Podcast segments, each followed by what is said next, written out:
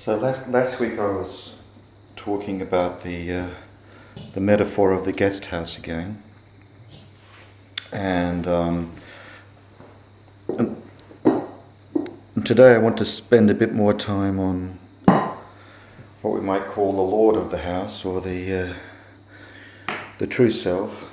Um, it's hard to talk about the true self, but also without talking about the uh, the self-centered self or the false self.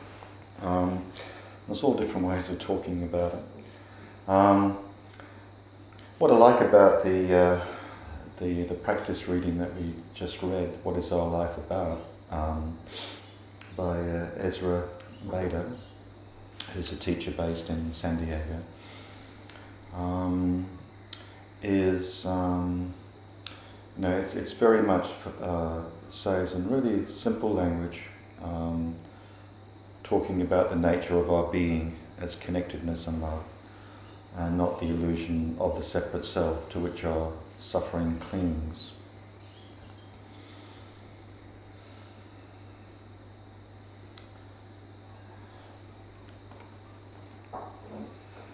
But as we've talked about um, in previous weeks, the illusion of the separate self is a necessary illusion, as in when we've we've spoken about developmental psychology, and um, at a certain point, uh, it's necessary for the the infant child to um, develop a sense of an objective self, and uh, and this is the you know the creation of the personal self. And um, so it's inevitable that we all identify with um, this uh, small I, if you like, and we identify with this self-centered self as, as if it is the center.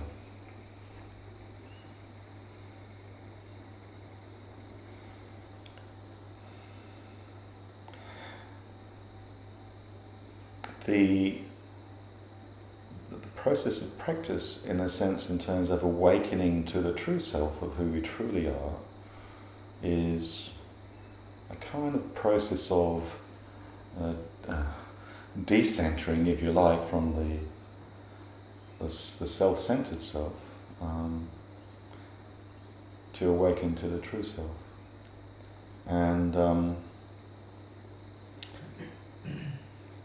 but this necessary step in our development the creation of the sense of a separate self um, obviously sets us up to, to suffer.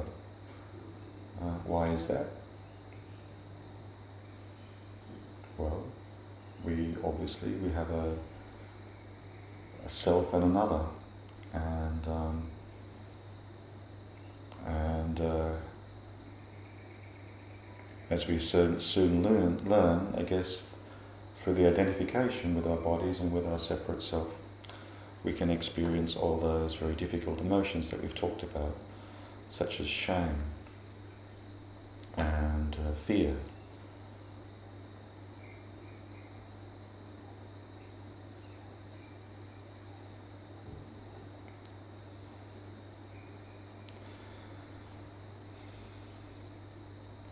The um, just read you a little um, story about a young boy. It was um,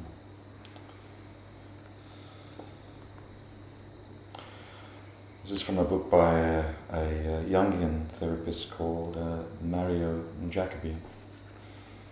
The most traumatic experiences of shame usually occur in childhood and often leave a sense of emotional defeat that persists for the rest of one's life.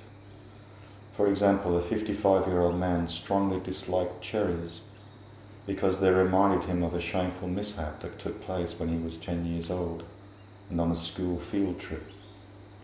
His mother, not thinking, had given him cherries to take with him, even though it is common knowledge that cherries, in combination with water from the drinking fountain, often cause diarrhea.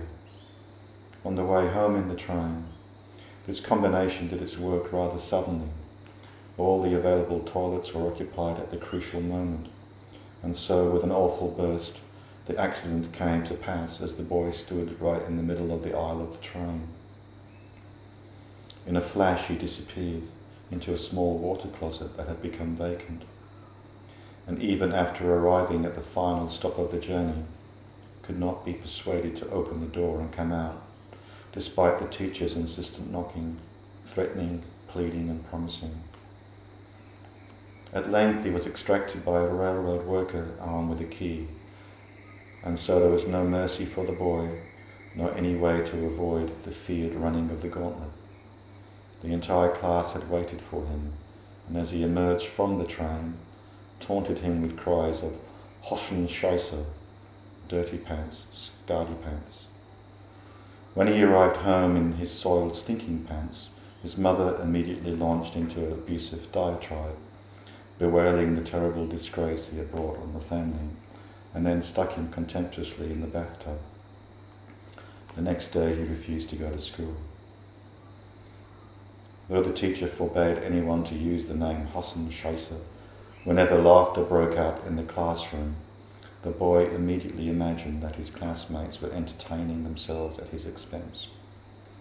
Soon he went to a new school and was able to let down his guard. But in the back of his mind, he feared his new schoolmates might be initiated into the secret of his disgrace by someone from his former knowing class. For years to come, this man continued to regard himself as a Hoschenscheißer, a crippling blow to his self-esteem. To this day, the memory of the event is still linked with feelings of humiliating embarrassment. Now, these kinds of events are, are very common, maybe not so extreme as happened to this boy, but all of us have had some kind of experience like that in our lives. And in the kind of way in which the boy locked himself in the closet uh, to escape um, the terrible sense of being exposed and, and shamed like that, that he, um, you know, in a sense, what we try and do then is to lock those kinds of memories away and compartmentalize them as best we can. And um, what tends to happen, and there are different names for this. Um, there are more academic, psychological names, but the name I kind of like at the moment is that um, when we're talking of our personal self, it's, um, it's, it's, it's, very helpful to think of it being multiple parts. And, um, and a lot of these early childhood events that were very traumatizing for us become compartmentalized away. And uh, they're kind of like, um, they're, we, we do our best to, to exile them, um, but they remain there, that, that, they're very close to the, the core of our being. But um, we, um, we develop other uh, parts that are, uh, we, could, we could call protective parts. And uh, these protective parts do their best to um, ensure that um, they monitor the internal and the external environment to, to, to try and uh, guard against ever being, uh, you know, having an experience like that again. But sometimes things will, uh, uh will trigger these memories and um, could be, uh, again, an inadvertent um, uh, situation which, which triggers that memory and that exile part becomes what we call activated and breaks out and those, those horrible emotions come back again. Um, maybe not so intensely, but it varies depending on the degree of the, for example, if it was post-traumatic stress disorder and it was a, a veteran returning and they had a flashback, then the, the flashback can feel as, as real as it was, it was as it was when it was happening. Um, but um, to varying degrees, we get these, these memories, these parts can be triggered. And then these, these other kinds of um, protective parts, which are more impulsive, are then brought into action. like a firefighter, they try and put out the fire as quickly as they can. And um, these parts vary from person to person, and uh, could be returned to alcohol or drugs, or um, we um, just try and um, remove ourselves in some way from that memory to numb it out again, put it back into its box. Some people hurt themselves to do that, to distract themselves from that. And um, other, others keep, keep ourselves very busy sometimes, and, and we do our best. Um,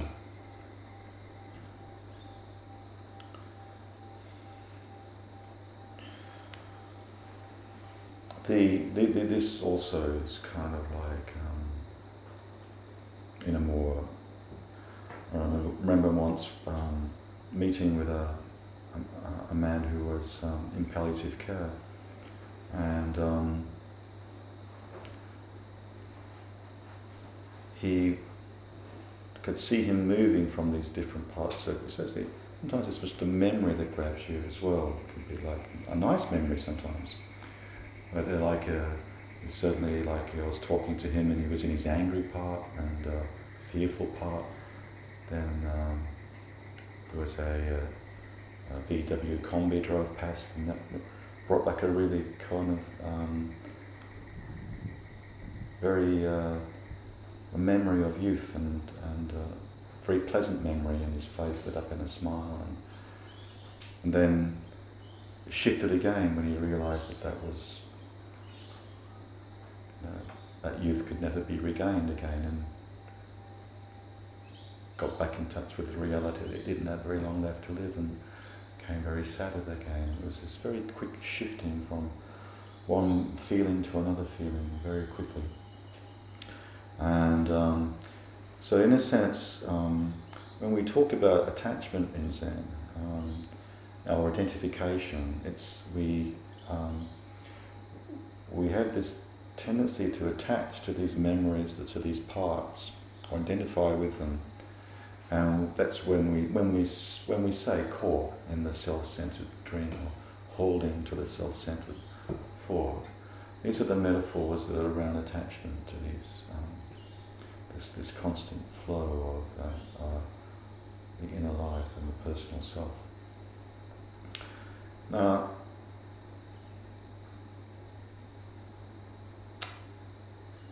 at other times we are aware of an ability to actually step back a little bit and be aware of this stream of consciousness. Um, and uh, in our Zen practice, we actually cultivate that sense of being an observer self. And um, in a way, it's that, that cultivation of um, being the witness or being the observer to this constant flow of what's happening moment by moment. Um, that enables us to um,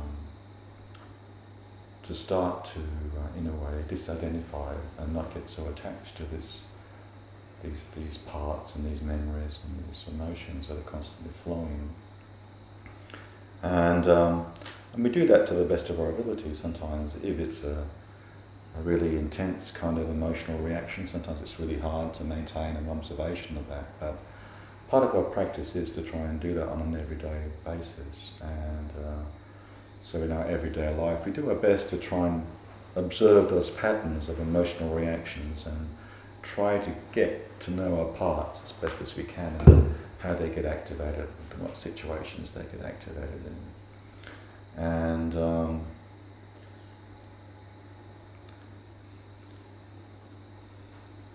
but the true self is really, you know, it's very um, different to a part. And, uh, and I guess part of the, one of the ways, I mean, in Zen we often talk about the one and the many, or equality and difference. The sense in which the flower is just beautifully, uniquely itself and expressing everything. The oneness of the universe beautifully expressed in the flower, but the flower is totally unique and patterned and individual and particular. And in the same way, so that the, the, the, the, true self, which is everything, which is um, who we truly are is also uniquely expressed in each one of us. As it's, um, almost like this, the idea of the, another wave and particle idea in physics, like there's the, the wave being the universe, and then we are that universe, and we're a particular particle that also expresses that true self. And part of our Zen practice is to the uh, how do we how do we integrate that into our personal self? How is the personal self transformed through realizing this, this true self? And um, sometimes these experiences of the true self can be quite earth shattering moments, and other times it's just a more gradual process of um, doing the practice, observing the thoughts, observing the emotions, stepping back, you know, shining the light within, shining the light within. Um, because it's not possible for us to observe the observer. It's not possible for us to observe our true self. It's like asking the sun to observe itself. In some way, the sun and the planets is a nice kind of metaphor because we, we identify with the, you know, we, we, we see ourselves as if we are the earth and the, the sun's revolving around us or everything's revolving around us. It's like we need to do that Copernican revolution within ourselves so that we actually um, align ourselves more with the sun, which is our true self, and um, and start to see that these little parts that are orbiting the sun are not who we truly are. But when we totally identify with those parts, we forget all about the sun and we take those parts to be who we truly are in the heat of the moment. Um, there was a, um, was an 18th century Zen teacher called Bankei, um, he was a bit like Joko Beck in the sense he tried to simplify and popularize Zen, and bring it out more to the popular people. And he had a very simple teaching. He taught um, in the, this introduction here, I'll just read it to you. Ban- Bankei's entire teaching can be reduced to the single admonition abide in the unborn. This was Bankei's constant refrain. The term unborn itself is a common one in classical Buddhism, where it generally signifies that which is intrinsic, original, uncreated. That is, our intrinsic original self, which is uncreated, who we always truly are. This intrinsic original self can never be harmed, can never be injured in any way. And but discovering that and uncovering that is the, is the task of practice. Because we know that our personal self carries all these burdens of hurt and injury. And in, the more we're able to bring the realization of this other original self into our personal self, the more we can un, un, unburden these, um, these old wounds that we've been carrying. Bankei, however, was the first to use this term, the unborn, as the, as the centre of his teaching. Rather than obtaining or practicing the unborn, he says, one should simply abide in it. Because the unborn is not a state that has to be created. Um, we don't sit in order to become a Buddha, we already are Buddha. We don't sit to become enlightened, we already are enlightened. It is already there this is the jewel, perfect and complete. The mind just as it is. There isn't any special method for realizing the unborn other than to be yourself, to be totally natural and spontaneous in everything you do. Easier said than done.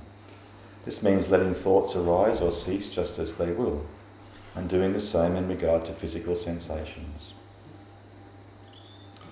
So, you know, this again, this coming back to this idea that Joko teaches that we just come back as best we can to the physical sensations and to the sounds. And even if we're caught in a path, if we're caught in anxiety or shame, just come back to those physical sensations and see if we can get in touch with that spaciousness of who we truly are in that moment.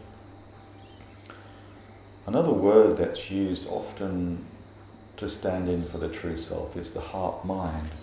And I like the, the heart mind as a, as, a, as a word, because in some sense it captures that idea of, the, uh, of there being two wings um, to the bird, the compassion and wisdom, and the sense in which the, uh, the more we connect with the heart mind, the more we're connecting with our innate compassion and wisdom. Um, so when we're dwelling in the uh, heart mind, the true self, the wisdom part, and I'm simplifying this, but I think, but the wisdom part is um, it's just that abiding in just the sound, uh, just the sensation. And there's nowhere to actually abide because it's constantly changing all the time. So in a sense, you're abiding in that which is constantly changing. You're abiding in that sort of process of constant change.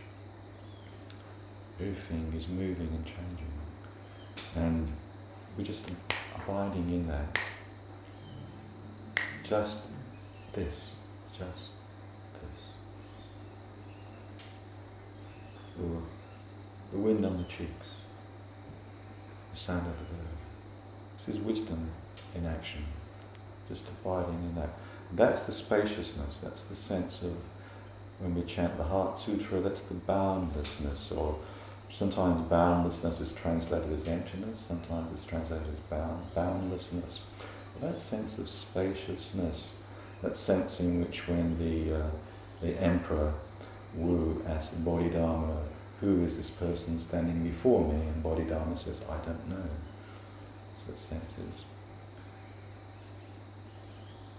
The true self cannot know itself in that sense, because it's boundless, it's infinite. It can't step outside itself and look at itself. Um,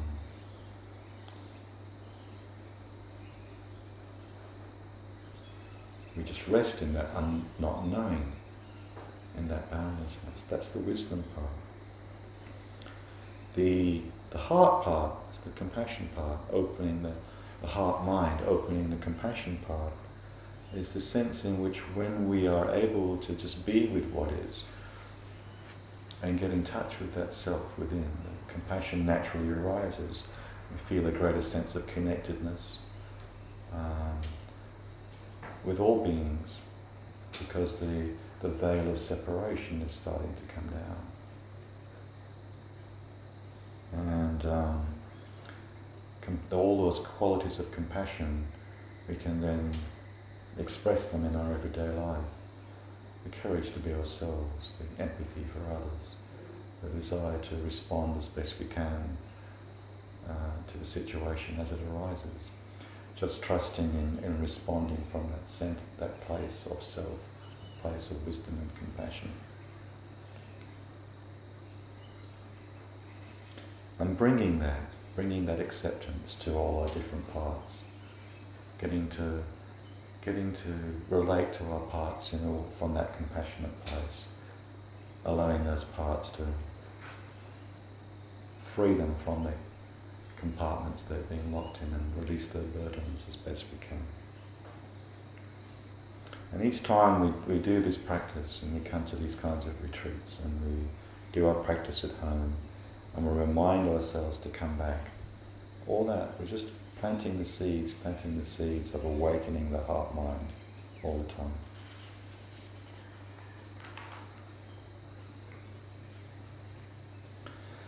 There's a, um, and we bring this into our everyday life.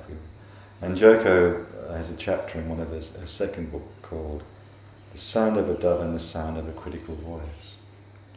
Okay, so you know, we're doing our practice as the sound of a dove. And we can become, abide in that. You know, we can become the dove. It's lovely, beautiful, spacious. You know, we have that sense of joy naturally arising. But what about, you know, we, the meditation period ends, we go to work or we go to meet our my partner and hey, you forgot the you forgot the shopping. How can you, why did you forget the shopping? We get the critical voice. can we relate to the critical voice in the same way as we relate to the dove, the sound of the dove? And it's at that point that's that's the that's the that's the that's the edge where you can get some sense of how much your practice is kicking in. You know. Does the critical voice send you to that? Does it trigger a reaction? And if it and just see if you can observe the reaction as it arises. Do your best to be observing rather than be caught in it. And allow it to allow it to arise and feel it in the body. And see if there's any judgments coming up, any fears, any that's the, that's the practice in everyday life.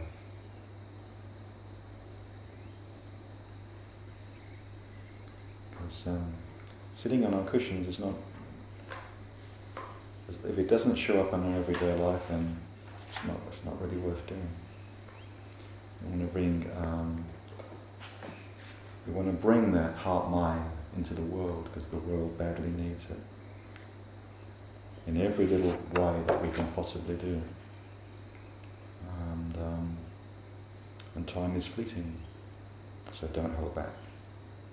Appreciate this precious life. Thank you.